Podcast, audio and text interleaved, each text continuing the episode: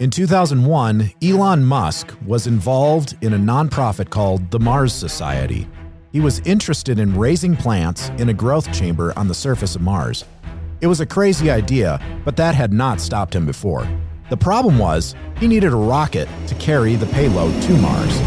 He began looking where any reasonable person would look to Russia for refurbished intercontinental ballistic missiles. The Russians viewed Musk as a space novice and didn't take him seriously. They were so insulted by his confidence and bravado that one Russian chief engineer spat on him. After returning to Russia on another attempt to purchase an ICBM, he was offered a rocket for $8 million. Musk decided the Russians were not serious about doing business with him.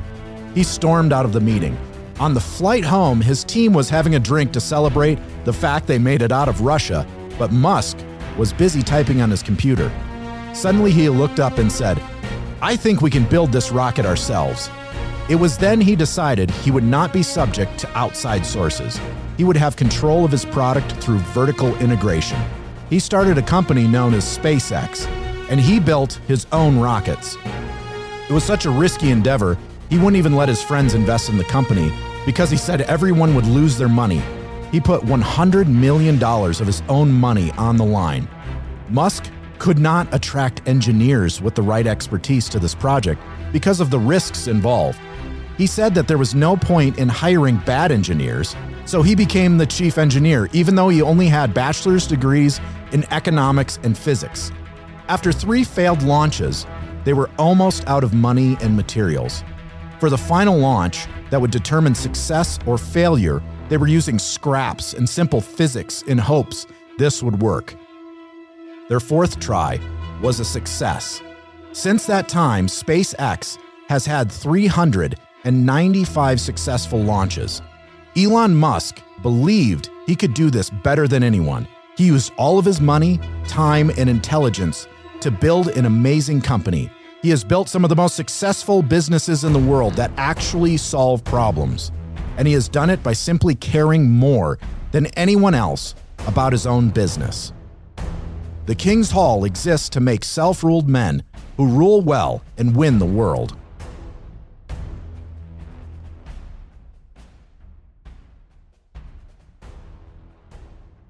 Well, welcome back to the King's Hall podcast. I'm Brian Sauvé, and here again, as usual, with Dan Burkholder and Eric Kahn. How are you guys doing today?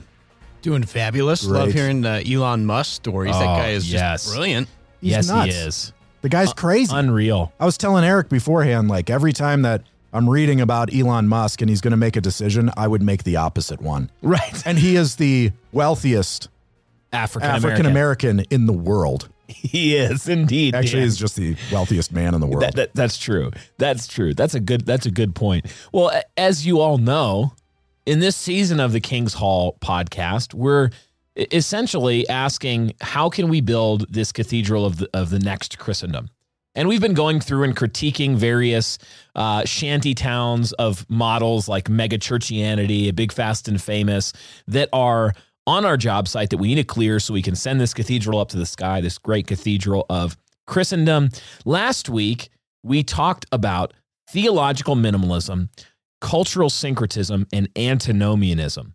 This three pronged demon that we're going to need to exercise from our job site. Wow, that, that's really mixing the metaphors there at this point, if we are going to build our cathedral here. And our thesis was that uh, essentially, this model of Christianity, theological minimalism, cultural syncretism, this kind of Christianity that responded to the assaults of modernism and liberalism with basically retreat and then a reduction of the Christian faith to its handful of core doctrines. And, and even though this wasn't intentional in the last episode, we showed that this reduction in order to defend the faith ended up becoming a you know a permanent feature of lots of the Christianity that came out of this point. And so rather than having a full orbed Christianity that really gave Christians a model for how to be Christians in every single corner of their life, they ended up giving Christians a reduced, reductionistic, minimalistic picture of the faith. And so the reason that we shared that story about Elon Musk at the beginning is because you know, as you're looking at some of the things that he's done, and we're not like Elon Musk fanboys. I'm sure someone's going to write us in and be like, Elon Musk is not a Christian. I kind of like him. Elon Yeah. Musk is Federal Vision. He's federal. Vision. Elon Musk is federal vision. Oh my word. Okay. Wow. Would, wouldn't that be a turn of events? it really would. Surprise. no, the reason we shared that is because one of the things that really marks everything that he puts his hand to is that here's a guy you could say who is obsessively cared about every aspect of his companies, his ideas, the products that they make. Uh, he's a guy who's obsessed with vertical integration. So you see the way that, for example, Tesla has gone about their manufacturing. They said we're going to make an electric car. And most people that do this sort of thing, they say, okay, well, we'll we'll manufacture certain components ourselves, the frame of the car, et cetera. We'll assemble it, but we're going to buy parts. From, we're going to buy batteries from Samsung, and we're going to buy you know doors from this company. And Elon Musk is like, no, you know what we're going to do? We're actually going to invent new battery technology and then start the biggest battery manufacturing company in the entire world.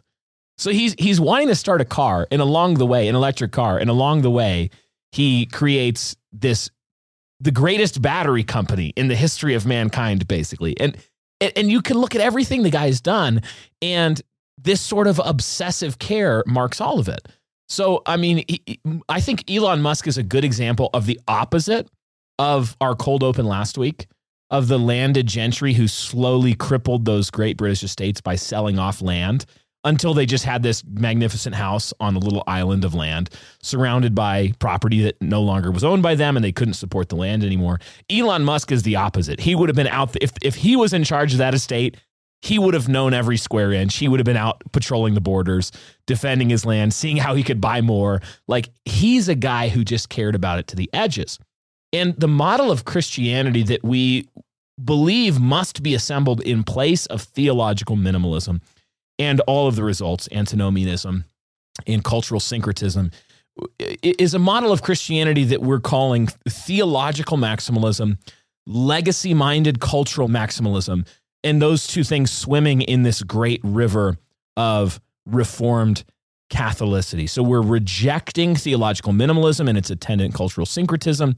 And in place of that, on our job site, we'd like to build a model of Christianity. We believe this model of Christianity must be built to see the new Christendom Cathedral go up. And it is a model of Christianity that loves the scriptures to the edges, that, that, that demonstrates and teaches that Christians should be in the business of applying all of scripture to all of life, the whole of scripture to the whole domain of human existence, with the expectation that this will actually work. That as we do this, it will actually bear fruit in every domain, and that building the next Christendom will take men and women marked by this totalizing kind of thinking, men and women who take their faith out to the edges of life, who are interested in the world that God made and ready to roll up their sleeves and get to work in taming wilds, building cathedrals, starting businesses, raising families, being human beings who are Christian in every aspect of their humanity. And so, first, let's start to do some definition work and get into this first big heading of today's show, which is theological maximalism. We're saying that our Christianity should be able to, to have a label on it that's marked theological maximalism. So, Eric, what do we mean by that? Why don't you take the reins here and, and lead us through this topic? Yeah, absolutely. So I think uh, the first thing that I did, because we've used that term quite a bit actually Yeah. in this show, it made me kind of wonder where that came from. So I don't know if actually you know where you first got the term, but I looked it up on Google. And um, there's actually some like very specific things about the doctrine of God that like there's a theological maximal argument. Um, that's, had no idea. not what we're talking about. Nope. I, I, here's, here's where I got it. I made it up. I made it up. so this one comes from the, the mind of Brian. So so Brian, you'll have to help me with this one. the life of Brian. Now we got the mind of Brian. Oh boy. There's a lot of Brian in this show. Dan's shaking his head. He's, he's disappointed. There's a lot of Brian in in this life, room. Dan. That's the way it is. he's, he's already got so much Brian in his life. So I'm gonna I'm gonna try and define theological maximalism. And uh, Brian, you can tell me if this is what uh, you were thinking when you made it up. I I, I, I think we're at least close, hopefully. Um, so first of all, when we use the term theological maximalism, we are referring to the process of studying, understanding, and applying everything the Scripture teaches to every sphere of life, and really believing that Christ is Lord over all of it. So I I, I got to know first of all, Brian, how'd I do? Not only did you nail it, you improved on it. Well, that's I mean that's winning. You, when they write the Wikipedia article about it, they're going to say Eric Kahn's definition of theological maximalism. So, so coming from the mind of Brian, I remember when this term was coined. Uh, I mean, for our use, obviously, it's existed before. Yeah. This is actually so. What we're talking about, building the new Christendom. This isn't in the ether, like some sort of ideal that doesn't exist. What we're doing in this podcast is explaining to you what we're trying to do in our own church. Yeah. So these terms, theological and cultural maximalism, legacy, and um, Reformed Catholicity, those things are actually our values as a church. Yeah, so when I sat down with Brian and I'm like, what's the mission, vision, values for our church? What do we hope to produce? What is like built into the DNA of who we are? And he's like, oh, yeah, theological maximalism. Theological maximalism, meaning in contrast to theological minimalism, instead of saying like, what's the the reduction of Christianity? What's the least someone would need Yeah. to know to be a Christian? Right. It's like what what should you know about God? To every like like Elon Musk and his business. No, I'm just kidding. Uh, to the to the ed very edges. What is God like? What does he think? How does he think? What does he think is important? What about his character? What about good and evil and the true and the beautiful? Like that's theological maximalism is knowing God deeply and having a robust Christianity where where you know different viewpoints and you take a stand essentially on those viewpoints. Yeah, I think that's great. Um, and one of the things we've obviously talked about it, you guys have talked about it early in the show, but I, I do want to contrast this, just a succinct definition now of theological minimalism, uh, which is the mistaken tendency to isolate certain key doctrines to the exclusion of all others. So, not necessarily bad that we say, hey, this is a really central thing, but it is bad when you say this is central and the other things aren't. That's right. So, and then what happens to these other things? We relegate them to the non central elements. Again, we categorize them as unimportant. One of the things, gentlemen, as I was thinking about this, doing a lot of reading, happened to be reading Ken Gentry. We'll unpack that in just a moment. Um, he shall have dominion. So, this is on post theology. Uh, but he was talking about eschatology. And he said the problem, he was talking about this very thing of reducing it to just a core and then saying, of course, eschatology is not important. Yeah. Um, the issue, though, that he brought up is he said Reformed theology in its nature is comprehensive. So when we say that we're Reformed, fundamental to the hist- history of Reformed theology and doctrine, dogma, was this understanding that we want to know everything about all of history, all of Christ, all of life, um, soteriology, anthropology, Christology, you name it. We want to know about all of it. And, we, and Yeah. the reason that we have a system like Reformed theology is because it's an attempt to understand all of it comprehensively. So, so the word I would use is comprehensive.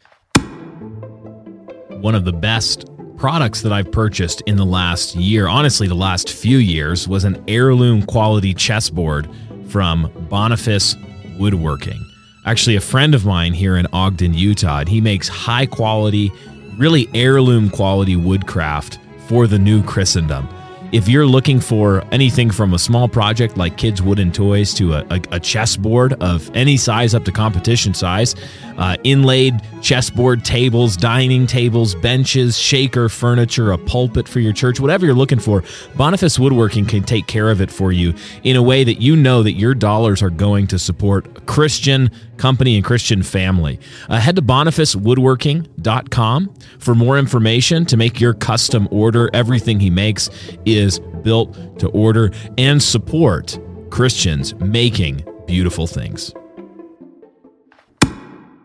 Um, as, we think about that, though, Dan, as we think about theological maximalism, as you think about the reformers and the really great ones, you know, our heroes in the faith, one of the words that Dan has used a lot um, that I think these guys all had was range.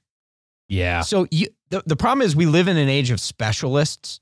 And so if you're really going to be a practitioner of theological maximalism, you have to have range. You can't just be a knee surgeon. So Dan, I, I want to ask you, what do you mean? I know we talked about it a lot. What do you mean by this word range? And how do you think it's connected to maximalism? Yeah, that's a really good question. And it brings me to a conversation that Brian and I were having about what makes up a man, Hmm. you know, the five aspects of masculinity. And maybe, you know, season two of the Yeah. King's Hall talking about self ruled men Yeah. and what makes a man. But essentially, some of the aspects of masculinity involve the mind, physical ability, wisdom, things like so. The five aspects of masculinity. Lords, husbandmen, saviors, sages, and glory bearers, which is Dan's referencing Friar Bill Mouser. I think the late Bill Mouser at this point, Yeah. who coined these. Thank five you, thank you for listing them because I usually get through four of them and I'm like, there's one What's more. that last one again? and there's one more.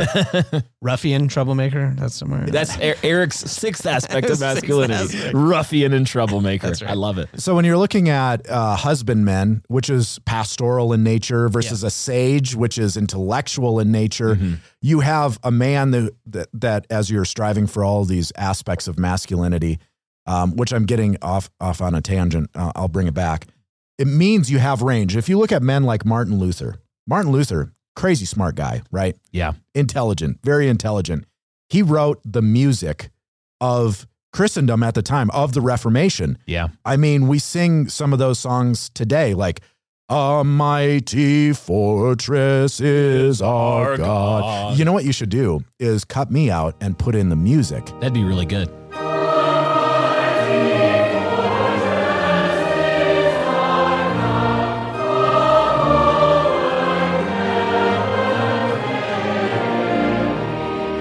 So anyway, that was a guy who had range. Yeah. He he he thought about the family sphere as well. I mean, reinstituting marriage in the clergy, um, it- you know, and thinking about how to how you raise children and and so the worship of the church and um, uh, the church's worship of God, I should say, and of theology. Those guys had range because they didn't think in just like an egghead.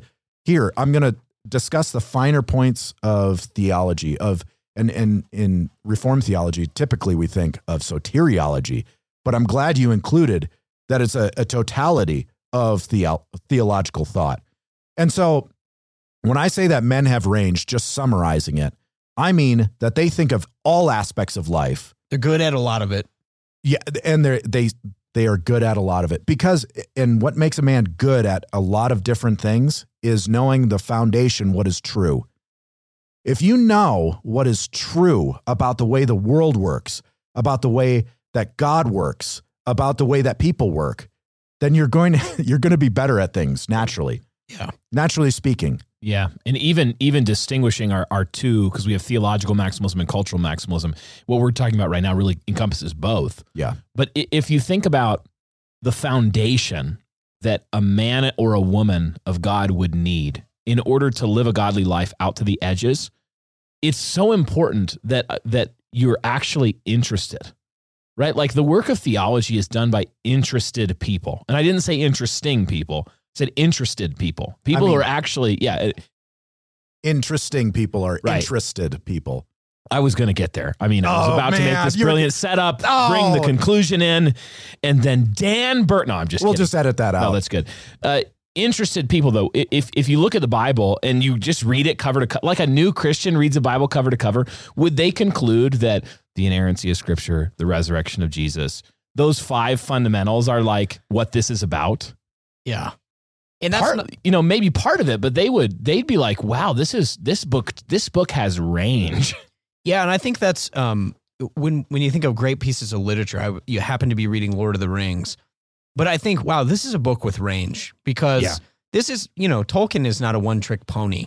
Um, it just encompasses all of life from warfare to art to beauty to you think about the the jewels and the gold of the dwarves and I, I mean there's so much in there and so like you couldn't it would not be easy to systematize. Yeah, like the pastoral scenes of the Shire, Yes. the comfort of food and table and farm and field, and then the high high culture of the elves, that's right. singing and poetry and storytelling, and the you know the horse culture of Rohan. I mean, that's got range. Yeah, and I think fundamentally, as as I as I was unpacking and thinking about this and reading some guys like Bavinck and and and Berkhof, it really struck me that the real issue is that God is infinite. Our worship is a reflection of Him. Therefore, our culture is a reflection of God.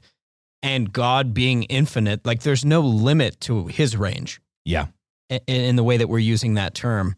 And so we've got to be people fundamentally as we're thinking about theology and culture, we're going to be thinking about you know, you have to take these finite creatures and you have to expand their minds, you have to expand their hearts, and Yeah. that's never going to stop. And I think the people who are good at building this are, yeah, they they have a lot of range. Um, one of the things I want to do too in this section is also ground our theological maximalism in Scripture. I know a lot of people will be asking, as I have asked in the past, like, where's the scriptural argument for this? So I want to provide a couple things and then get your take um, on some of them and then maybe what you think as well. The first that I thought about was really Solomon. So Solomon is um, the in the Old Testament in much of Scripture kind of the personification, the historical personification of wisdom, Yeah. Ki- kingly wisdom, and and then of course he's going to point to Christ. But Solomon is unique because we look at him. He prayed for wisdom. He received it, and Solomon is building gardens. He's building temples. He's building houses. He's mastering people at work. He's creating great art, gold, economy. There's really nothing, and I think this is a picture of the kingdom of Christ. There's nothing that his kingdom doesn't touch. Yeah. And when the Queen of Sheba comes, what does she say of Solomon? She says, There's no limit. There's no limit to your knowledge and wisdom. There's nothing that I could ask you that you didn't know. Oh, yeah, that's a good point. So I think about here's a guy with practicing theological maximalism. Yeah. This this Solomonic kingly picture. So and you know, we're in the king's hall. Dan, I think that we're after the king's wisdom, the king's theological maximalism. And, you know, here we have Solomon. You know, he's a king, he's a poet, he's a biologist, he's a diplomat, he's a warrior. This is what kingly wisdom is about. So I want to jump into the next one because there's a lot here. Mhm. This is 2 Timothy 3. All scripture, not some scripture, but all scripture is breathed out by God and profitable for teaching, for reproof, for correction, for training in righteousness, that the man of God may be complete and equipped for every good work. So, as we're talking about theological maximalism, it's theological in that it's grounded in scripture. This is even the aim of scripture, Brian. Correct me if I'm wrong. The aim of scripture is to bring all of life under the rule of Christ, every good work. Yeah, absolutely. Like when you talk about Solomon as this prototypical wise king in the line of David, Yeah. he's obviously pointing to Christ, who is the the so so Solomon is like you could see the penultimate picture. Right. Christ is the ultimate picture of the Solomon of the Davidic king, and in Christ we see are hidden all the treasures of wisdom and knowledge. All of them. Meaning that if something is true, knowledge, that point of knowledge exists and is true because of Christ's lordship. By him, all things were created, for him, all things. And all wisdom. Uh, You know, knowledge is like knowing all the things, wisdom is like knowing what to do about all of the things. Yeah. And both of those are hidden in Christ. So he's the perfect example of the one who, you know, when Solomon said that it's the glory of God to conceal things and it's the wisdom of kings to to search them out. Like Christ is both the concealer and the revealer. He's the concealer and he's the one who finds these things, th- these points of wisdom, and he, they consist in him. So th- this is one of the reasons why theological minimalism is such a just an impoverishment of the Christian thought life, this rich intellectual theological tradition that ought to be cultivated in the soil of Christ. Why? Because if something is true, it's true because of Christ. It's all encompassing, it's totalizing. The whole scriptures are about Christ, the whole world is about Christ. So you can't if you're curious and interested in the in in the world, or uh, if you're a Christian, you ought to be curious and interested in the world and in every word of scripture and in every, you know, philosophical thought that you might chase down because all of them are going to find you're either going to find wow that that little philosophical rabbit trail was not true because it does not consist in Christ. Or you're going to find wow that glorious truth that God hid was just waiting for someone to come along and think this thought because it was part of Christ. Like when we talk about men with range Christ is the ultimate man with range. He's the God man he has all range, right? He's totally interesting.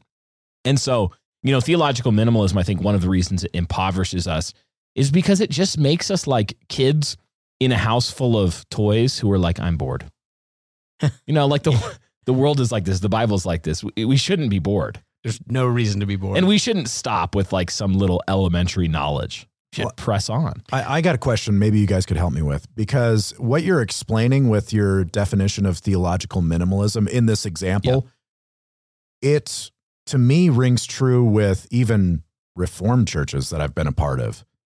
that there's a, a small range of acceptable topics in Mhm. which to debate. Has that been your experience? I, I was going to say, yeah, the exact same thing I was thinking of, Dan, uh, especially with the gospel centered movement. Mm. Um, it, it was weird for a long time because to me, it's like, well, why wouldn't you be centered on the gospel?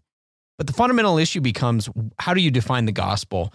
In most of the Reformed churches that I spent time in the last 10 years, they're reducing, this is the minimalism, they're reducing the gospel to soteriology. So, like uh, uh, John MacArthur is a good example. He's reformed-ish in his soteriology and almost nothing else. So his ecclesiology is not reformed. His worship is not really reformed. Mhm. Um, and and I think you know, not all. I'm not saying all of that is bad, but I am saying that over time, what happens is it becomes very limited. So I noticed when I started talking about, say, like masculinity, people could immediately identify in those churches. Well, that's not a gospel issue. And what they Yeah. mean is that's not one of the acceptable topics that Mar- Mark Dever, C.J. Mahaney, whoever else has said. We, we're this is important. It's not penal substitutionary atonement. That's right. Yeah, even even the reduction, like it's even it it is a reduction of the gospel to salvation, and it's actually a reduction of of the gospel to a subset of the doctrine of salvation. That's only one part of salvation. Yeah, because the doctrine of salvation, think about what it encompasses. I think you can you can consider the doctrine of salvation, the gospel as if it were basically the entire doctrine of who saves, who saves whom, how and to what end. Right? Which is so God saves whom? His people to what end? And this is where it gets really important.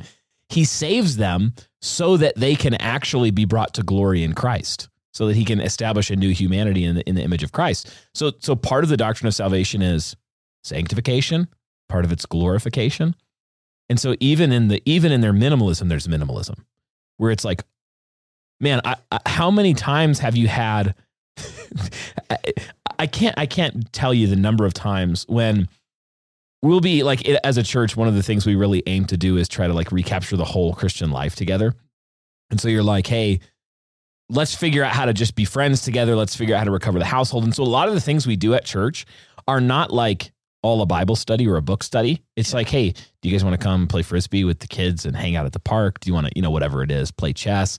And people will be like, well, those are great, Pastor. Where's uh, we need another Bible study though, or we need another like study of this theological book. And it's like you get these theological eggheads who think that everything should be a Bible study, every conversation should be about Calvinism, and it ends up being to the detriment of like a thick human culture, friendship, and also even to the detriment of having theological range. Where it's like, if all you're interested in discussing theologically is, like, let's say, Calvinism and penal substitution. Or even worse, like whatever the hot topic is on Twitter.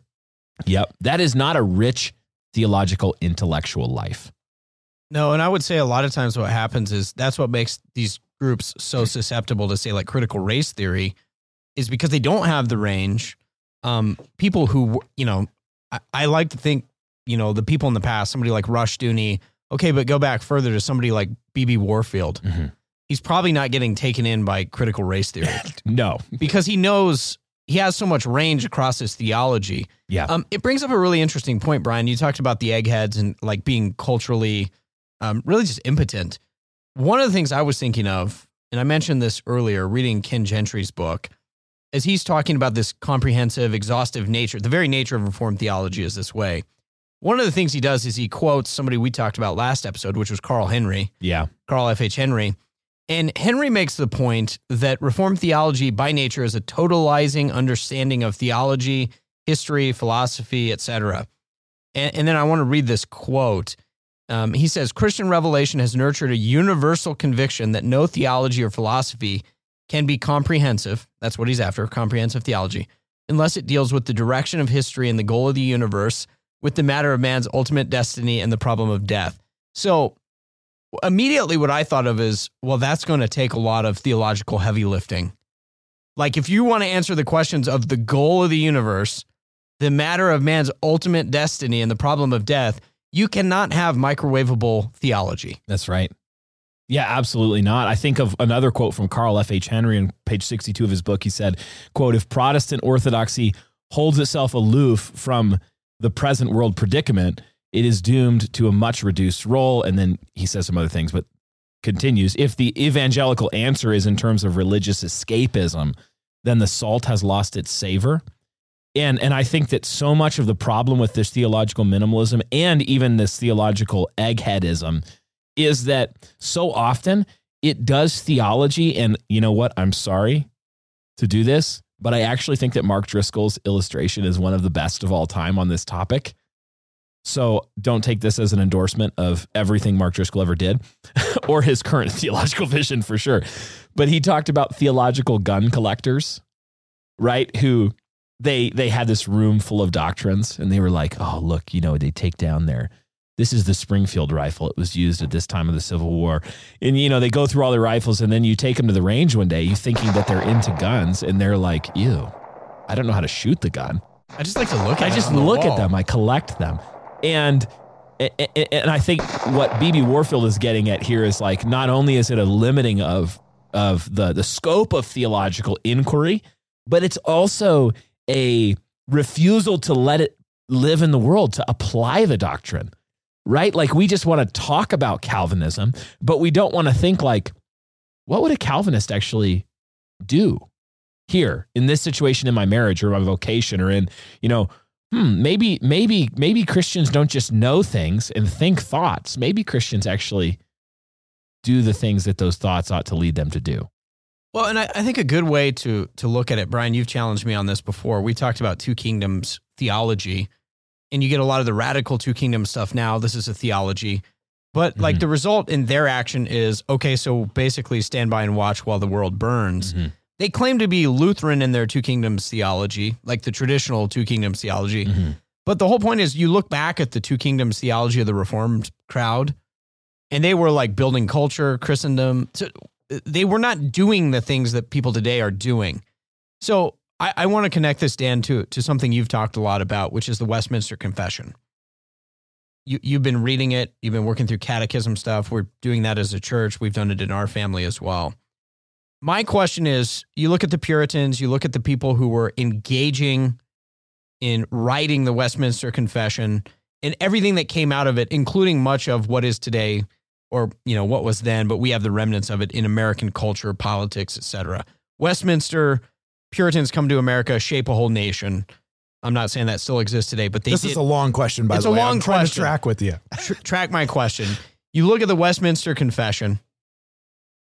Do you see a people that were thinking in theologically minimal ways and that produced a theologically minimal world? No.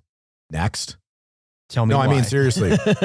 no. So I've got I've got a four year old and a three year old that every night I'm doing the Westminster Shorter Catechism with. Okay. The very reason that a catechism exists yeah. is to prepare children, well, people, but in my case, uh, it's preparing me as well because I'm learning it now for the first time. Is preparing my children for the way that they think. When they, it, it's building a worldview, which is really important. It's it, it's funny because we we're trying to make a distinction between theological maximalism and cultural maximalism. But what you find, and as I talk about cultural maximalism, is it's realized theology. Yeah. Because you don't just live theology in a separate sphere. Yeah. Like here's a silo. That's where my thinking about the world and God and everything that exists, that's where that is. And then I live differently. It's actually cohesive. So you'll see people that have a theological minimalist belief will also live in accordance with that theological minimalist belief. That's why you get the ideal of Christendom as warehouses with light shows and empty sermons. That's why you get that. So back to catechism. When I'm teaching my boys, uh, um, and Brian's actually just started working on a project that he'll announce at some point with catechism. Yeah, that's actually really exciting. When I ask my boys, how many gods are there? Are there more than? Is there more than one God?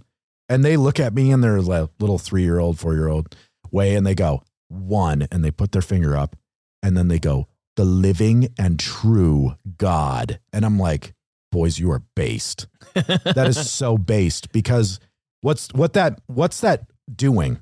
That theology, that worldview that's being developed, they're going to go out into the world and they're going to encounter ideas that say, there's a different God. There's another way to Christ. There's another way to God. Or you're your own God. Yeah, or whatever. Yeah. I mean, there's many gods. There's a Yeah. pantheon There's of all gods. kinds of gods. and they can look them in the eyes and go, there's one true and living God. And so I don't remember what your original question was. yeah, the Westminster Yeah, the fun- confession is not a theologically minimalist doctrine. And what's funny is they don't the, the, the framers of the theolog- of the Westminster Confession they didn't think that they were they, they were describing the totality of theology. Like this was their big picture. that's their like version of the gospel Right. track. And you go read it and you're like this is their this is their snapshot. it's the shorter catechism? You gotta Yeah, be kidding me. Right. Like today, if you look at, we've even had to go, you like New City Catechism or whatever, that, that then boils it down even further. Like, wow, 107 questions. That's too many. Let's do 52. Wow, too many big words. Let's boil it down. Like when you look at previous generations' idea of even crystallizing the faith, it just shows how impoverished we are today. Shows how theologically minimalist we actually are. Yeah, and I think that what I'm driving at, Dan, to ask a simple question for your simple mind. Thank you. Thank you. You're welcome. yes. Where does the culture come from? So, if you have theological minimalism, what kind of culture does it produce? The Puritan culture shaped America, Puritan work ethic. It, Yeah. it shaped so much of what our country Indeed. in its best form was. And it all came because they were theologically maximal. So we're going to dovetail now into really Dan's section, which is on cultural maximalism. But as we do that, I, I want to ask a question about Reformed churches. Okay. I'm ready I for it. think that the ultimate litmus test of what's going on in a church is actually the culture it produces and not necessarily the confessional statement on its website. Mm. One of the things that I've noticed, and I've been to, I counted this up for the show. I think in the last 12 years, we've been a part of 15 different churches. Ugh. I think members at seven. Now, a lot of that is job moving. A lot of that is in seminary. You're naturally like, I go here and I do this internship. And so, so it, this isn't like leaving churches in bad form or anything like that. Mhm. Um, but one of the things that has struck me about it, I can think of two churches that I've been to where I have said, I want this culture. Um, one is Moscow and the other is here. Mm. Moscow, Russia, like, Yes. Putin? East, Eastern Orthodox. oh, okay. No, you were, oh, you were talking about Dang the it. other Moscow. Dang it. Yeah. So Okay. Moscow, Idaho. It, it, and and the reason I would say that is because it's not like um, you know, you look at the totality of their culture and you say this is really beautiful and grand. Yeah. And, and everybody that I've kind of talked to has said sort of the same things. Yeah. Um, so my question is, why do you think I think this, but why do you think we have a culture creating problem in reform circles? We have reform doctrine. Why don't Oh, we have I'm so why don't we have this. 30 cultures in 30 churches or more? Yeah. across America where people go, man, I'm living and breathing the new kingdom of Jesus here. I'm so glad you're asking this question, Eric, because it's such- such a perfect segue between theological maximalism and cultural maximalism. I think that so much of the problem that we've seen is on the one hand, I think that there's been a certain kind of gospel centrality movement. Yeah. That, that this has gone through the church in many different places. I mean, you see it in Acts 29, you see it, but I think you also see it in confessional reformed churches where some of the the the applicational theolo- theology that's been in the air that's been shaping everything from how pastors are being taught to preach sermons to how theological books have been written to ha- you know even all the way down to like how the model for um, things like family worship and and vocational theology is done is it connects to this gospel centrality movement that I think has a similar arc to the fundamentalism that we saw, where they were trying to respond. The fundamentalism was trying to respond to theological liberalism, like turn of the century theological liberalism, which was like high octane theological liberalism.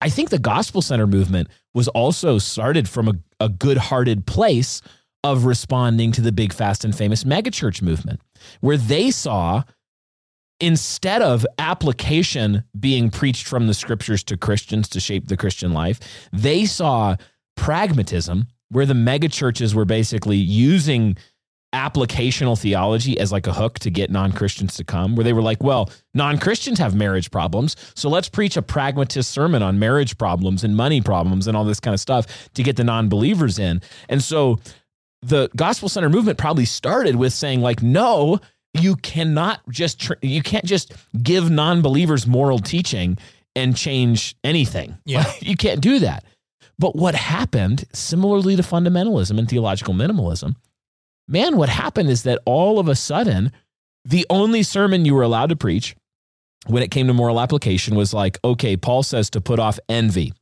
Man, well, Jesus never envied. We're thankful that Jesus never envied. You know, I I know that all of you envy every day and you're full of envy and you're a totally envious people, all you Christians. But just have faith that Christ never envied for you. His record of righteousness is counted to you, you know, by faith. Good, glorious. I'm so glad that people say I say glorious a lot in this podcast because I do. You do.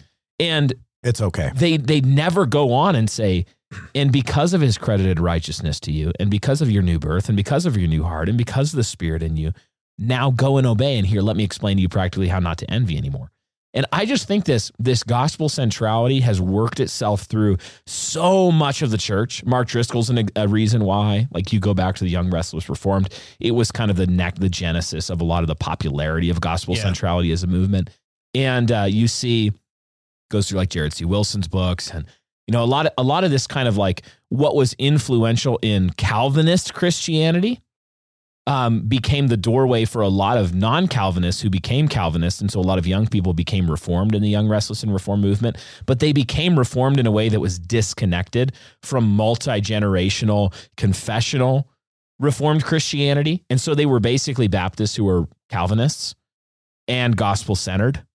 And so you just saw this like all of the popular culture level reformed quote unquote Christianity was coming from this stream. And that stream was functionally antinomian. Hmm. It was functionally antinomian. It was theologically minimalist. And what's funny is nobody would have thought it was theologically minimalist because they were like, we're Cal, you know, we're nerd, we're theology nerds. We read Calvin. We, but they were reading all of that through the lens of their gospel centrality. And so instead of actually noticing things like, wow, how, Calvin's Geneva was based.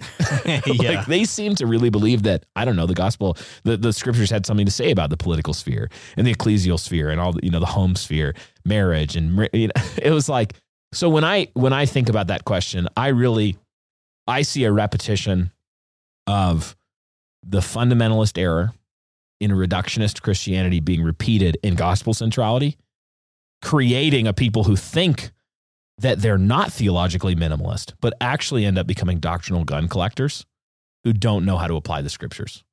Do you think, Dan, I'll ask you this question. Do you think we have a culture problem in much of Christendom in America? Yeah, and I think it's really interesting that, and it wasn't by accident, Brian brought up the sin of envy Mm. because I think what had happened is that in response to the big, fast, famous megachurch model, there were some with good intentions that said, no, it has to be the gospel centered, you know, this gospel centered thing because the gospel is good and we want it at the center because there's a whole bunch of non non believers in the pews at these megachurches. But there were others who were envious of those who had the big platforms. Yeah. And so, what is the new megachurch? It's the gospel centered. It's the gospel centered Acts 29 model megachurch. That's right. Yeah. And then you you've got another ditch that it's produced that we've encountered, and this might be more fringe. I don't know. I would be curious to get your thoughts.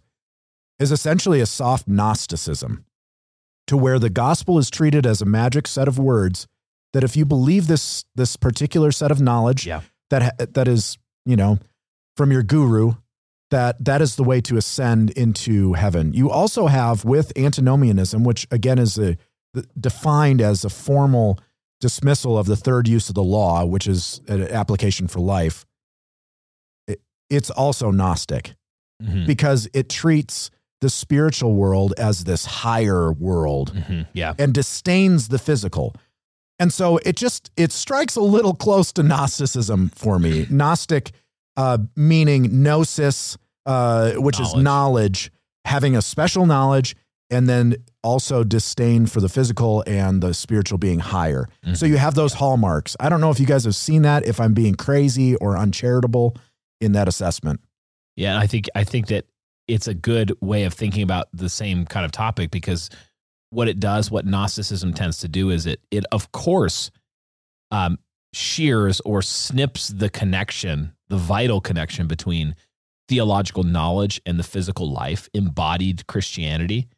Because, of course, if, if the flesh is bad, if and I'm not saying I don't think gospel centered people or, or a lot of people of this era are formally Gnostic. No, I think what no, you're no. saying is that they're they're making an error that ends up producing fruit in the same category. Yeah, absolutely. And you see this in different ways. And it, it, it gets even more extreme when you're like in the ascetic movement or like despise the poverty gospel is something that we talked about. Yeah. Is another thing like you look at the ascetics of old and they're like, we're we're not going to experience pleasure at all. We're going to eat paste and not have sex Yeah. and not look at anything beautiful because it might cause us to sin. And I don't think that's happening, but you can see how these echoes through church history are kind of coming to the forefront. And you're like, well, it kind of, Yeah, they- kind of looks like a little bit like they, Gnosticism. they rearrange the. That's why I think it's interesting. You know, you don't see anything new. The gospel centered errors are similar to the errors of fundamentalism. You know, Gnosticism is similar. The, history doesn't necessarily repeat, but it does rhyme. Yeah. I think Mark Twain said. So it's like you get these these echoes that will show up in different costumes throughout history. It's the same, same dog, different hair, as my grandpa would say. Yeah, and then, and then you know, fundamentally, we have to connect the you know theology to culture here. But the the cultural issue for me is, I'm looking at these churches and they're not building Christendom. Yep. They're not changing the world. They're not even trying. They don't want to. Cal- Well, they're not even building their own families. quote unquote Calvinist, yeah, but but not building your own family. So I think just in my own mind, at least, I'm tying it all together in the sense of well, you have to have this a certain kind of theology and a theological approach that it it, produces a certain kind of culture that then shapes a certain kind of world. Yeah. And this really brings us to the the second heading, which is that so first we're saying that instead of theological minimalism, we need to pursue theological maximalism. To sum up, we're, what we're saying with theological maximalism is that we do not believe that it's adequate to identify the lowest common denominator of theological doctrine someone could believe to become a Christian, though that can be a useful exercise in apologetics or evangelism, but that you must go on to disciple Christians to understand all of Scripture and how it applies to all of life. Mm. Even though we're not going to, no, but no single person is going to finish that project in their single life. But the church as a whole body ought to be pursuing a maximalist form of theological inquiry because we ought to be interested in God, in the world that He's made. If He's good and glorious and awesome and holy, we ought to be interested in Him, in the words that He's given us, and not just these minimalist formulas. But as we often say, ripping off Douglas Wilson sh- shamelessly, theology is not really believed until it comes out of your fingertips. And so we've got one, we've got the hand of theological maximalism and the glove of cultural maximalism and, and legacy minded cultural maximalism. So, Dan, take, take us away here. I would have said the hand and the plow, but That's you know, better. You know, that's better. Let's edit a hand in the plow. The hand in the plow. That's right. We don't have to edit that. That's fine. I want I want people to know that I corrected you and is something that you admitted was. you know what we're going to do? We're going to make the better. volume on that section twice as high. So yeah, I think you did a really good job of defining this cultural maximalism. And I want I want to also preface that this is going to be not just cultural maximalism, but legacy minded Yeah. cultural maximalism. So you're going to get a flavor of both in this definition in this part of the discussion. But time and time again we keep bumping into, you know, theology and culture in our in our discussion already. And and let me just define what I mean by cultural maximalism. So, culture, i- i- if I can be allowed to define it, I think I've already done this on the show before, but at its root uh, the, is the Latin word cultus, which means worship, means worship. So, the culture, you should should be able to look at any culture, any group of people, what they do, what they find to be important, what they find distasteful, social norms, family structures, and figure out what they worship. There was one, I think it was a British politician. He said that there's the uh, self-made man, and he worshipped his creator. I thought that was kind of funny. It was supposed to be an insult.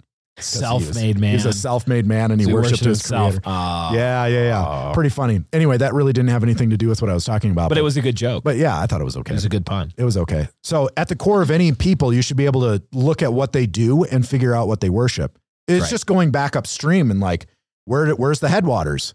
What are the headwaters of these people? So eh, doing a case study, you should be able to look at the world around us, look at the news. What are, what are the blasphemy laws of today? Yeah, what aren't you allowed to say? What are you? I apparently Brian, you're not allowed to to say what women can and cannot wear. oh, let me tell you about that. no, you are not. Get me out of there! Damn it, who does that to a woman like me? Get out of this You rapist! Well, I think too, uh, Dan, as you're talking about this, so I looked up uh, Merriam-Webster's definition of culture, and the, the first two meanings, the number one meaning, uh, the customary beliefs, social forms, material traits of a racial, religious, or social group. So their characteristics, their features, and the components of their everyday existence. That's definition number one, and it includes shared attitudes, values, goals, practices that characterize them. Okay, so that's number one. And number two, enlightenment and excellence of taste acquired by intellectual and aesthetic training, Interesting. liturgy, or Yeah. acquaintance with and taste in fine arts, humanities, broad aspects of science, as distinguished from vocational and technical skills. So it's really interesting. Uh, On the one side, you have like arts, humanities, entertainment. Mhm. They admit that you have to be trained in these. Yeah. So this is where we get phrases like high culture. Yeah. You have to be trained to love the good things. Yeah, like you're cultured versus not cultured. Yes. So Yep. that's the second definition, but the first is kind of the fundamental of worship. It fundamentally is what you believe, how you practice life together as a community. Um, all of that is culture. So even in the definition, it seems like wow, this is a really maximalist term. Even Yes. it produces a people. Yes, that's right. People are necessary to produce culture. Yeah. And so, I mean, we could go into the roots of like why did why have we ended up where we are with the Enlightenment? Perhaps the pursuit of happiness is the highest end of man instead of the pursu- uh, the pursuit of truth. virtue. But but I would say it, this model of Christendom that we're seeking to build, at its core, the the core belief, obviously, you know, you're a Christian, you believe the gospel, the totality of Scripture, all these fundamental things, but the character, the character trait that you can look out among the people, you can see is a love of neighbor. I think that is one of the the hallmark things that you can see in this new Christendom is a love of neighbor, that we are defined by our love of neighbor. Usually in churchianity, that's like, oh, they had a great culture. Mask oh, they're really friendly. Love your neighbor. oh, Wear a mask. why'd you have to take it that way? you know, there there was a there was a a YouTube video I was watching. I I'm in gardening season, like planting and, and such, and there's this homesteading family, and they had put out a, I thought it was clickbait. It said like we've lost everything. What are we going to do? And so I I, I look at the video because it was only four minutes long, and I can watch it at two x speed. And it starts with a tornado. It's an F4 tornado, and it's heading right towards their house. Okay. I mean, it's in the daylight, so you can see it. Cue the sound effects. it's coming. Yeah, serious. It's coming right at their house, and then it turns off. And the next scene you see is their entire farm destroyed. Hmm. It didn't touch their house, thankfully. But you look and the trees are uprooted. These huge trees that had to be 50, 100 years old are uprooted and, and fallen over. And the younger trees that were able to flex in the wind had like weed barrier and garbage and lumber from their barn and feed sacks and things like that hu- hu- stuck up in the trees. And uh, they literally like they lost everything except their thankfully their home. But then they had a community. They had they, it, it appeared to be hundreds of people come to their farm and they had heavy equipment and they're moving, you know, these big pieces of like debris and garbage that had, you know, blown off of their barns and everything like that with skid steers and stuff. And in an afternoon, this community had come around them and had cleaned up their entire farm. And I looked at that and I'm like, oh man, I want to be that guy that when I get in trouble, a tornado hits my home. Thankfully, I'm in Utah, so it's probably going to be like a, a flattening Hey, earthquake. There was a Everything's gonna be tornado the week I moved to Utah. Really? There was a tornado in Riverdale, what, three years ago, Yeah. something like that? Being from the Midwest, that's like, oh, yeah, Tuesday. Yeah, it was Tuesday. There was a tornado. Anyway, uh, the point is if disaster hits, if a health issue, if I die, because I think about this a lot, if I die, what's going to happen with my wife and kids? You know, I've tried to live wise and leave an inheritance for my my kids and enough to take care of my wife, but I'm still I'm in my 30s. I'm still in my working years. Like I'm still trying to pile on, you know, into investments and assets so I can take care of them. Is there going to be a community around them? Yeah. And I think that's one of the hallmarks that we should be able to look around at our community and see is that these people are defined by the love of their neighbor. That is one of the defining characteristics of these people. And I think if you look in the world around us, you would see that that the opposite is actually true. Mhm. Self definition is very important for people. That's why they can't figure out who they are because they're trying to define themselves, recreate themselves. I think this is actually uh, one of the reasons uh, people have pointed to like the LGBTQRS TUV community. And uh, I don't know where it stops, Brian. W X Y and Z. Yeah, just finish it. Dollar and sign. Uh, dollar sign. And um, you look at that community and they say one of the reasons they're good at stealing our kids is because they have this close knit, we care for you. It's a lie, of course, but sort Yeah. of a close knit community. One of the things that I've experienced in my time in the church is that most churches have less requirements and less, oh, value to my soul than like a book club. Um, they don't require much of you. You don't get much out of them. You don't really do anything with the people that you go there with. Preaching might be great. Yeah. Never see them during the week, aren't working on mission together, aren't doing anything meaningful together.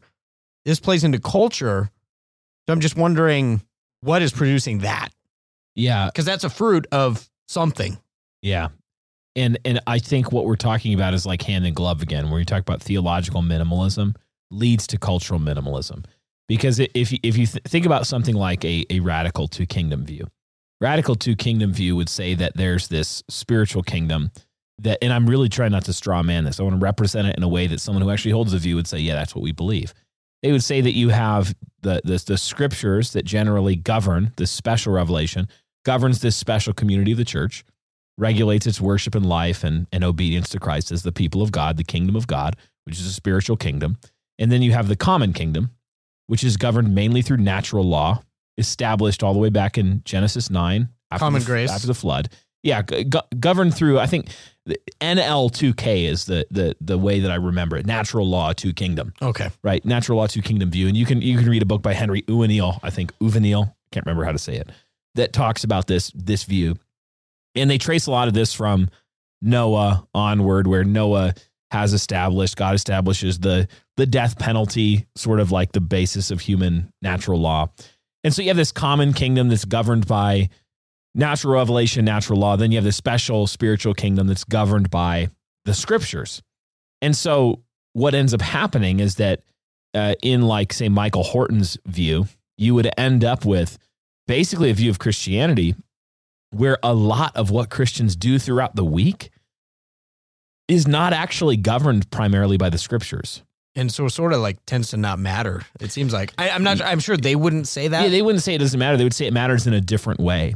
They would say that it matters in a like a passing or ephemeral way that this world is passing away. Don't cling to it. They would criticize like us as dominionists who are all about like redeeming and transforming the culture and you're just fighting a culture war and you're doing all this like you're just obsessed with basically rearranging the common kingdom but the common kingdom's not the spiritual kingdom so so you see this kind of like these views that are in opposition and obviously we are not NL2K what we call radical two kingdoms sort of guys.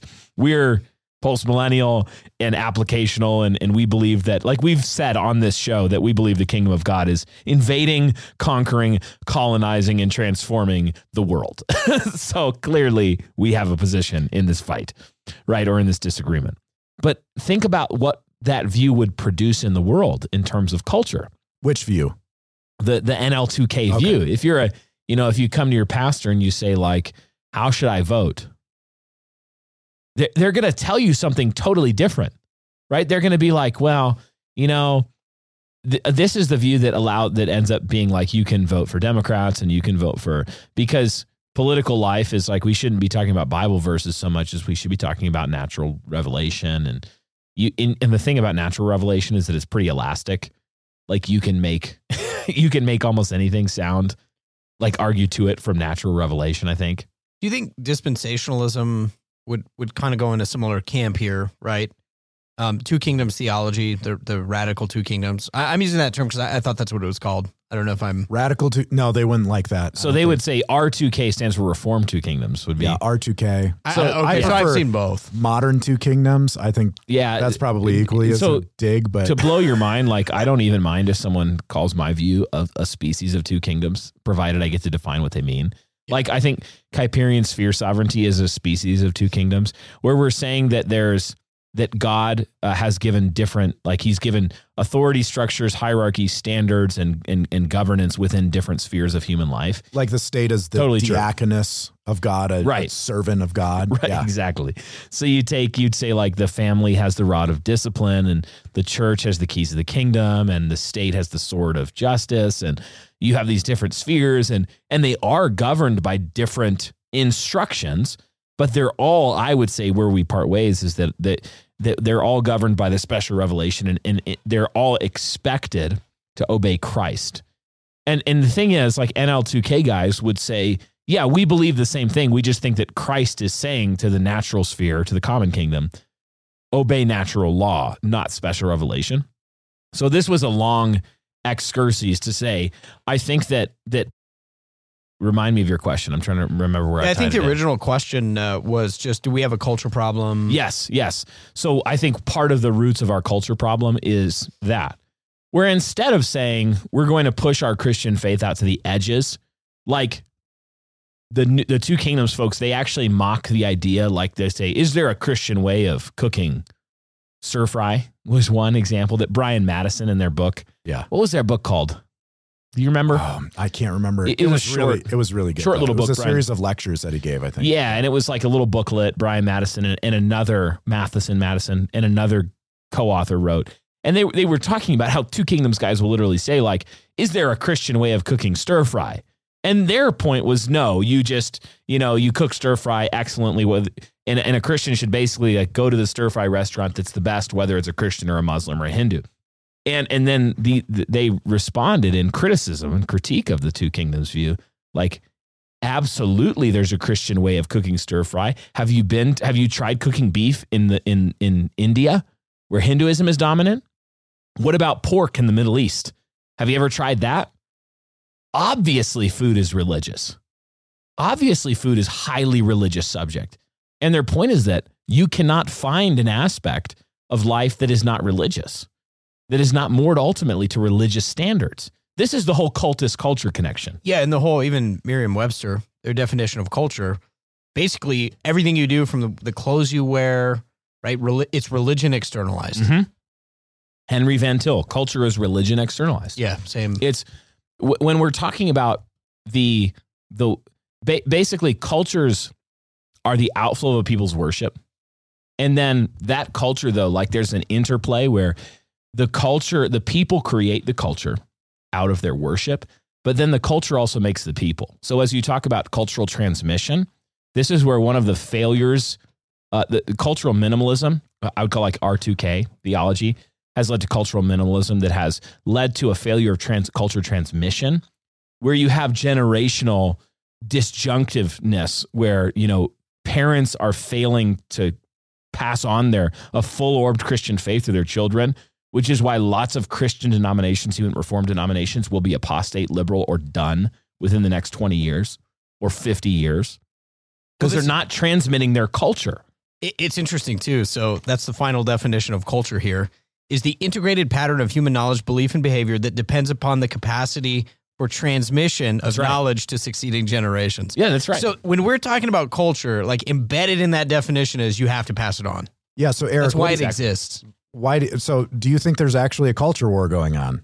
Then, are are we at war? Is I mean, this is what the R2K people uh, accuse us of is like, oh, those culture warriors. they're culture warriors. You're a culture warrior. You're just yeah. yeah. What, What, do you what- think about what is that criticism, and and and how should we think about it? Well, I do think part of it is is there are definitely first of all, I would say, are we in a culture war? Yes. But then I would want to define what that war is. What are we fighting over? Yeah. And then I would also want to define there's a lot of people who like this is Doug Wilson's I don't remember all the things, but like co co-combatants, co-belligerents, Yeah. and then just enemies. There's actually a lot of people who are fighting in the quote culture war where I would say like, eh, we're not fighting the same culture war. Yeah. You know, a Mormon in Salt Lake might say, yeah, we're fighting the culture war.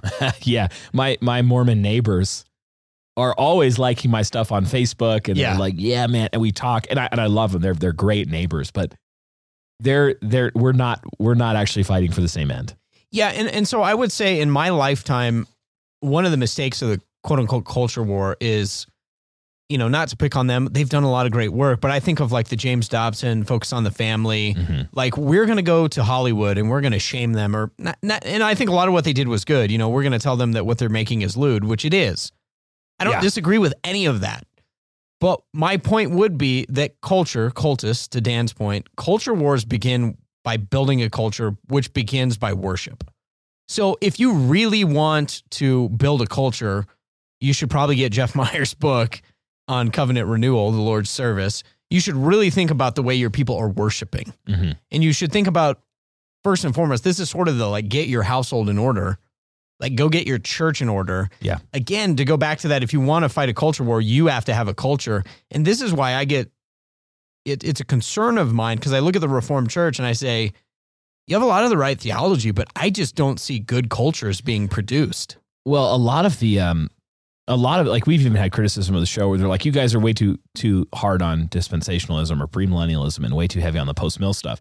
But think about it. When you're actually transmitting a, the the culture and applying the theology, you're doing so towards your definition of the missio dei. Yeah. Like what is the mission of God for all of the, this whole project, but also like what is the missio dei as it applies to an individual human life, family, local church, etc. And we would say, like I would say, we have a very thick view of that, where we say the missio dei, because the missio dei is to make disciples of the nations, to disciple the nations, baptize them in, in the triune name, and then to teach them all that Christ commanded. I think that third category teaches them, like, and and especially when you factor in 2 Timothy 3, 16 and 17, that all scripture is God breathed and profitable to equip the man of good uh, of God for every good work. And we've said every political good work, every sexual good work, every familial good work, every sociocultural good work, every economic good work, every like go, you could go on. It's like that category of discipling human beings to me means that the Moscow, Idaho phrase, all of Christ for all of life, is the correct view of the Missio Dei for an individual Christian life and human life. And so when you're when you're actually taking your theology from a systematic view of like what did the scriptures teach about all these different topics and then you're landing them in how then shall we live it really deeply matters how you answer the question of what actually is the missio dei if the missio dei is actually not to successfully disciple the nations in the end that's going to have big implications for how you live Yeah. Or if you don't think it's going to be successful. it's going to have big implications for how you live. If you believe that there's this common kingdom that actually encompasses most of human life, to be honest, that is governed by natural law, that we shouldn't be going into and saying, God says in Leviticus or God says in Galatians, that's going to really deeply impact how you land your theology in your culture. So I think that's why you do have a lot of even reform churches that produce cultures of um, uh, unfruitful theological eggheads because they they know a lot of theological data but they don't know what to do with it. They don't actually know what to do with it. And and actually the opposite should be true we should be practitioners you don't actually know something until you know how to obey it in your life And that's, That's fundamentally, I mean, w- when you get down to the nuts and bolts, what is cultural creation? Cultural creation is leading your family in family worship, but it's also changing diapers and disciplining, you know, bringing the, the board of education to the seat of knowledge, as Doug would say, disciplining Yeah. your kids on a daily basis. When you're doing those things, you're creating a culture. When you rejoice over a meal, when you go gladly to psalm sing, when you Yeah. rejoice over reading Plutarch and learning the Christian perspective on it, that's all cultural even formation too. even when you think about like okay so you're you're looking at culture formation and you say and this is where i think the the two kingdom guys, the especially more modern two kingdom guys, criticize and try to dunk on us, us, you know, whatever you want to call us. They call us one kingdom guys. So much for a- having a two kingdoms episode, man. yeah, we, we might do that in the future. yeah, but uh, yeah, we're kind of in there. We're we're in the weeds now of the two kingdoms stuff. I think one of the things that they tend to say and make fun of is like, well, you Christians, like you you post mill people, you're always talking about politics and jobs and businesses and economics and all this sort of stuff. And and I'm like, yes, because a big part of the cultural engine is I'm like, we should actually be talking about the Christian view of supply chains, the Christian view of agriculture. Because at the core of it, it's loving of neighbor. That's Right. back to my original point. Because the systems of taxes that we have right now is fundamentally not loving your neighbor. Yeah, it's fundamentally Pay your fair share, billionaires. We're going to just steal like 80% of your income.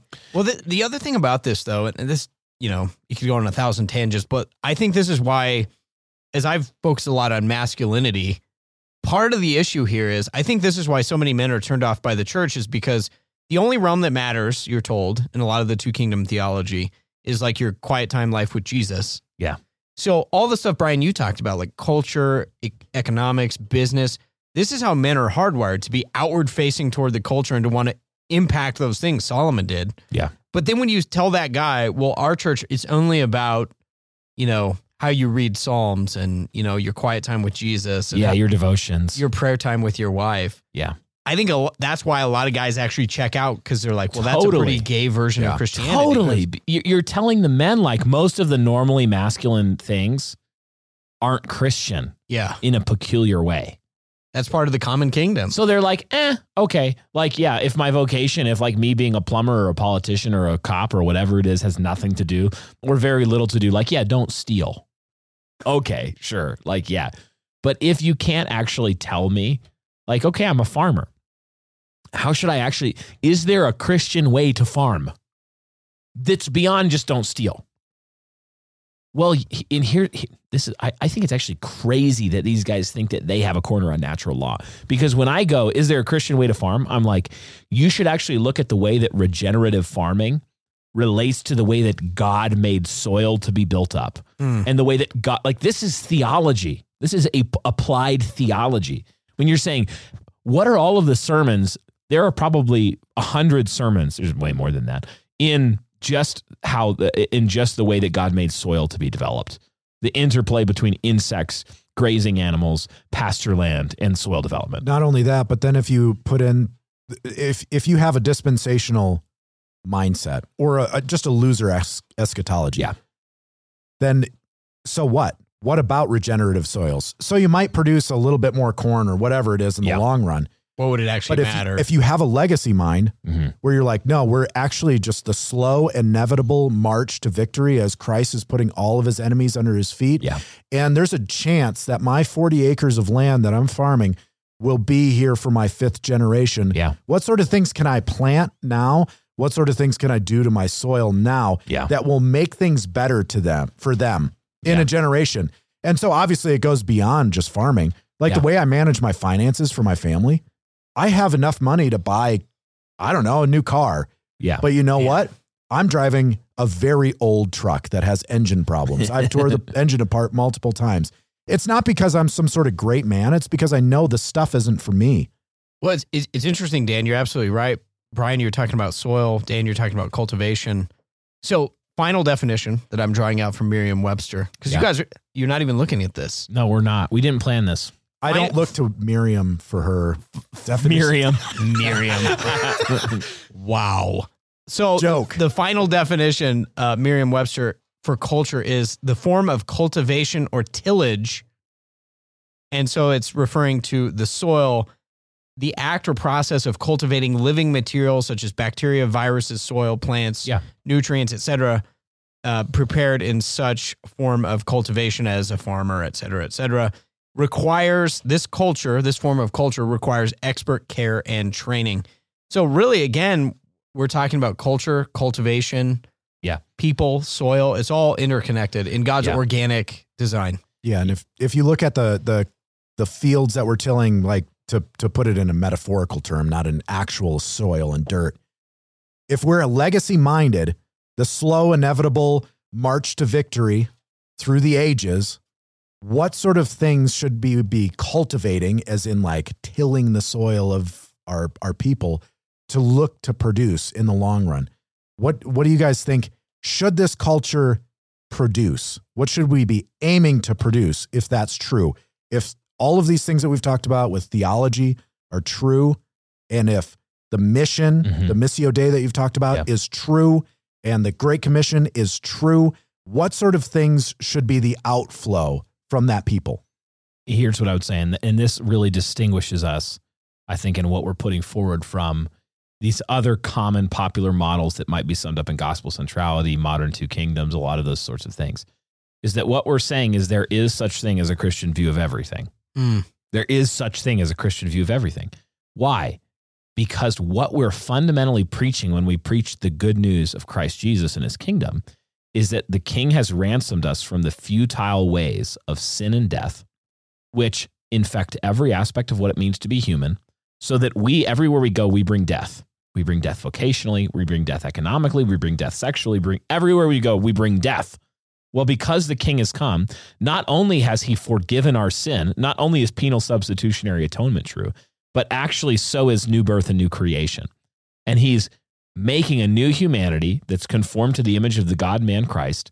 And so he's actually redeeming and transforming every aspect of what it means to be a human being. Hmm. Like this is the difference is that we're not just waiting for uh, a future uh, hope that is completely future, where we basically just get by here and hope to change people's minds on the doctrine of justification, like get them to confess that they're sinners. We actually want to see them become new humans and form new human ways and cultures in every aspect of what it means to be human. So that's it. I think we're saying that there is such thing as Christian economics, there is such thing as Christian sexuality, there is such thing as Christian music, there's such thing as Christian painting, Christian cooking, Christian uh, architecture, Christian, literally fill in the blank. And and the glorious, amazing good news. I just said glorious again. The glorious thing about that is that what it does is it makes it so your entire life can be meaningful, interesting, and you can tell. Like you can literally say, there is so much left to be done, you guys. When we're discipling the world, we're not actually just converting the world, we're discipling the world. That's mm. the task. So we should actually expect to be able to tell someone, like, man, like, for example, in our community, I really, really deeply hope that at some point either somebody takes up the interest, one of our children, or we see somebody saved who's a classical oil painter so that we can reclaim Christian oil painting from gay modern art and we can just see like a glorious culture of oil painting and beauty re- reclaimed from the gayness of modern art Yeah. and and that's a Christian endeavor. It's a Christian endeavor. That's not just a neutral common kingdom sphere thing. Putting paint on a canvas should can be done Christianly and it can be done demonically. So, so I that's really good. Thank you. A lot of it still though is is kind of in the ether. These are really good ideas and they have direct applications obviously like there's a Christian way of doing everything. But where do where do you start? Eric, what if you were starting new, if you're a pastor of a church, say you're a pastor of a church, hearing this and you're like, "Yes, I want that. I want that Mm. vision of beauty." You can look back at the old Christendom in Europe and they're like they built some of the most beautiful things, painted some of the most beautiful things, composed some of the most beautiful things and you're like, "Yes." Where do you start as a pastor, I think of a church or as a father of a family? What does that look like right now? Yeah, I- think the reason Dan it's such a tough question, and my earlier questions I think are getting at this. What is in the secret special sauce? Mm, So I can look to certain communities and say, I like that, I want that. But it is really actually hard to identify what it is about certain cultures. Yeah. So, for example, um, there's something about Doug's people, and it's not just Doug, but I'm, you know, Doug's people, the people in Moscow, there's something about their culture, whether it's the joy, the robust theology, the post mill, the education, I don't know. There's something going on there. Um, you come here, there's something going on. I think the problem in asking that question is like, how do you as a pastor change it? Well, I was pastoring a church of about 50 people and I couldn't change it. Mm-hmm. Yeah. And I can't, I, I would say I could. I, it was not possible for me to fully create a culture just with me and my household either. Yeah. And one of the reasons I bring this up is because I think one of the answers to this question, if you want to create Christendom and you want to create Christian culture, you got to find a Geneva. You Yeah. got to find a mix of other guys. It, it's almost like charcoal. I've always used that analogy, but like I can't start a charcoal fire a charcoal fire with one brick. I got to have like a couple. Yeah. And then I look at the Gospels and I'm like, well, Jesus fundamentally is making Christian culture. And he gets 12 guys. And really, he's getting 12 guys plus their families. So that's actually a lot of people Yeah. And their connections and, in their yeah. connection. So he, he, he is not just saying, like, you know, just you. And, and I think that's the problem Yeah. for a lot of us is we I meet guys on Twitter all the time and it's like, yeah, there's one pastor in his church and maybe he has kind of one guy who kind of supports him. Is that enough to build Christian culture? For that guy's sake, I hope so. There Yeah. are very few men on planet Earth in the history of the world, and I know that's a big statement. There are very few people ever who could single handedly do that. Who could single handedly do much worth doing. I think uh, Doug Wilson, I think of a Cotton Mather, some pretty rare. Yeah. People that Giftedness. started things that they had the tenacity and the range Well, think of, and the con- commitment. think of Doug. Like my wife was telling me this the other day. Um, I think it was Becca. Becca needed to go to college, and Doug didn't know where to send her, so he started so he a started college. the NSA. He Elon Musk Right. musked it. Yeah. he- and, and, and the thing is, a lot of Most these of us are not going to be able to do that. I think there are key lessons though that we can we can take away because you know a lot of these examples that you're bringing up the the common factor is that they were willing to go for it Yeah. before they were ready. Before they had mastery they went for it. That's how you gain mastery by the way is you do things before you have mastery and then you gain it over time. So when i'm thinking about this question i think one key element that is worth noting about like how, what do you do practically is you actually have to start with the worship because there is, you know, I got a guy on Facebook today. He was, I had listed like, hey, do you want to fight ancient malevolent spirits and do you want to pursue, you know, take one more step towards wild glory and, Such you know, do all these things? Well, then here's what you should do. You should love your wife. You should raise your kids. And one of the things I said is you should go to church. And he was like, what is paying to have somebody read the Bible out loud to me to have to do with anything? Well, if that's your understanding of worship, you Yeah, I was like, first of all, you're an arrogant jerk, and I'm have no. I'm not even going to answer you. I'm going to act like you don't exist because you're not teachable, clearly. Yeah. But I think what what that sort of asinine, arrogant statement reveals is that you have no idea how anything changes ever, which is that it always changes from the worship on outward. yeah, and, and that's the picture we get. Right, the temple, The temple. the Garden of Eden, So- the, the water's flowing Yeah. out. you have to start by so this is why we tell guys all the time i think we've all told people this um, is that you can't just by yourself do this. One of the reasons is because like let's say that you're not the pastor of the church you're at a church you can't reform their worship.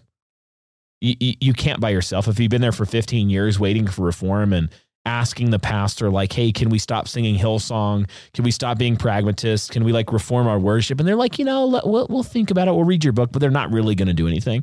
It's like sometimes you actually do have to go and join another community. Well, and I, I was even reading a book recently, and they said, you know, worship is central. It's important. Would agree with most of the stuff in this show, probably the, the author would. Yeah.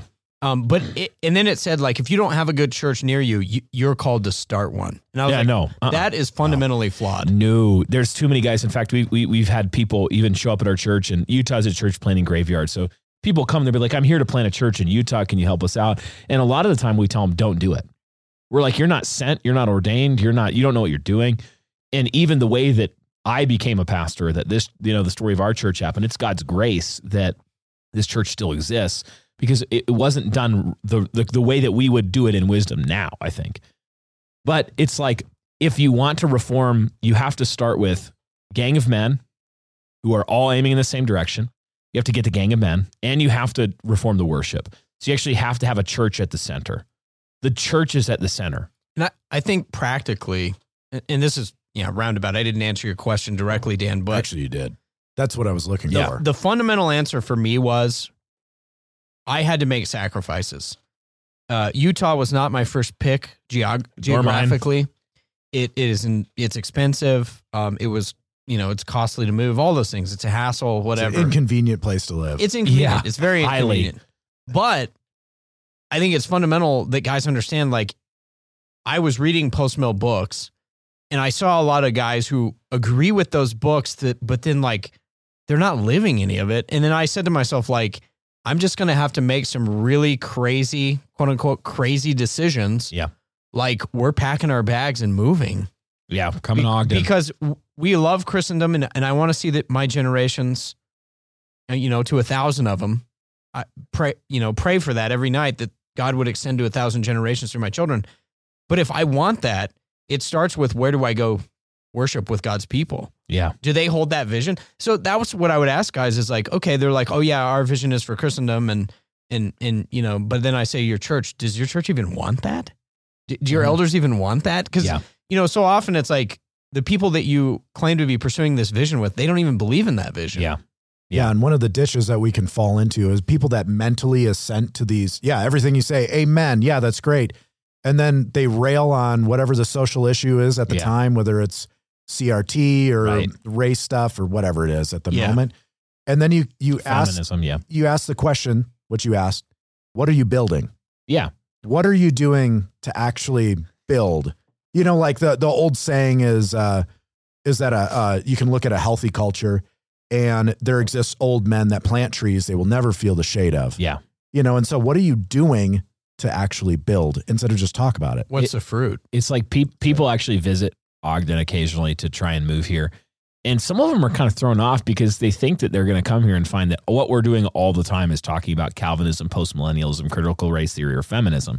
And like a lot of the time, what we're actually doing is like we're playing frisbee, we're joking around together, we're hanging out, we're grilling, we're making meat, we're starting businesses, we're talking with Ben Garrett about Boniface woodworking and product ideas and like how we can you know what we're doing is most of the time like those are enemies those are wolves and foxes that we're, we're going to keep out we're going to we're going to identify them well teach well in our theological times but a lot of our life is actually like the theological and cultural life of the church isn't built around just being culture warriors against the enemies of the day it's actually about being christians in the vocations where that god has given us And we're mostly all busy guys. we're busy. Like that's the thing. We're, people come over, you know, they visit the church, and it's like, come over for dinner. Let's hang out. Let's talk about what are you doing? Like, what what skills do you have? Like, are you an engineer? Are you what are you good at? Let, you know what? You could you could really meet a human need. Like that's what vocation is. That's what the economic sphere really is. Is you loving your neighbor, meeting a real human need, solving a real human problem, being pro- the the the workers worthy of his wage, being properly compensated for it, and everybody is blessed by your economic activity because people are a resource, not a resource sucker. So it's like people come here and they expect sometimes for us to be all obsessed about theology all the time. I think people visit Moscow and they think the same thing, and then they go there and it's like, what are they doing? Dinner. They're din- like they're they're they're they're doing really good dinner. They're they're being really good friends. Like they're just being human beings the way that God made humanity to function because they're Christians. So we're uh we're here we're we're pretty deep into this episode at this point and, let, let me tie it up like this I think because we've we've uh, at the beginning of this this show we said that this theological maximalism and legacy minded cultural maximalism lives and swims in the stream of reformed Catholicity. And so, what I'm going to do is just give you an idea of what we mean by that. We've talked about it a little bit in the last show, but we really deeply believe that the things we're describing are fruit that grows on a certain kind of tree and nowhere else, and that that tree is Reformed Catholicity. So, what we mean by that, I'll give you three things and we'll end it here is that Reformed Catholics are Protestant, meaning we're not Roman Catholic. We believe that there are errors in the Roman Catholic Church. We're Protestants, okay? We believe that the Christendom that we're talking about is going to be a Protestant Christendom, right? It's going to be built on that, in fact, all of the fruit that we're talking about grows best on a Puritan, Reformed Catholic sort of tree, right? So we're Protestants. Reformed Catholics are historically rooted, meaning that we actually see ourselves as part of the great stream of church history, not atomistic individuals. So when we say Catholic, we mean that. We're part of the universal church. We like the reformers, we're not aiming to start a new thing. We're actually aiming to just go back to the old ways. And the only reason there is a Reformed church is because the Roman Catholic Church refused to submit to Scripture, right? They said no.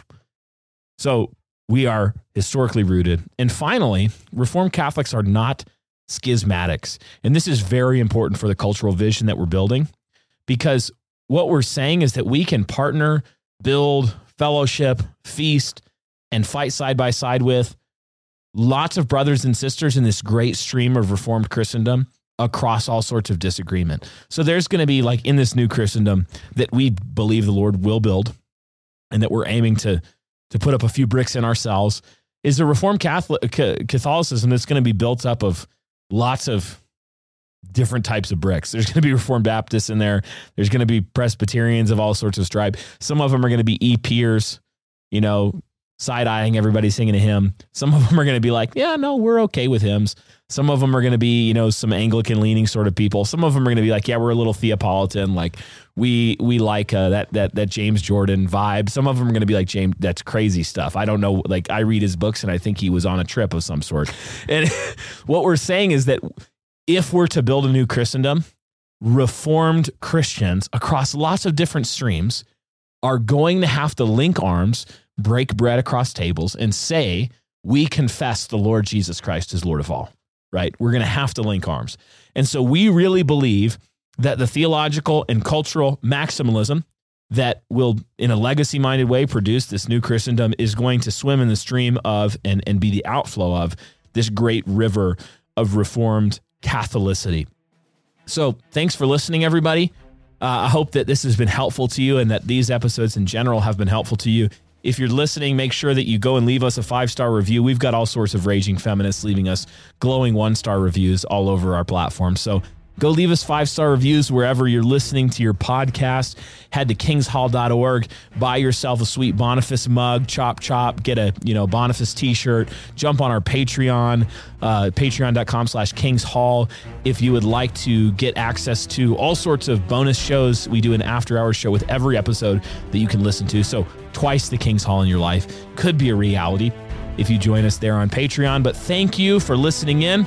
God be with you. And remember, Vincit qui se, vincit, he conquers who conquers himself. So don't go out fighting and tilting at windmills before you have submitted to the Lord Jesus yourself. God bless you. See you next time.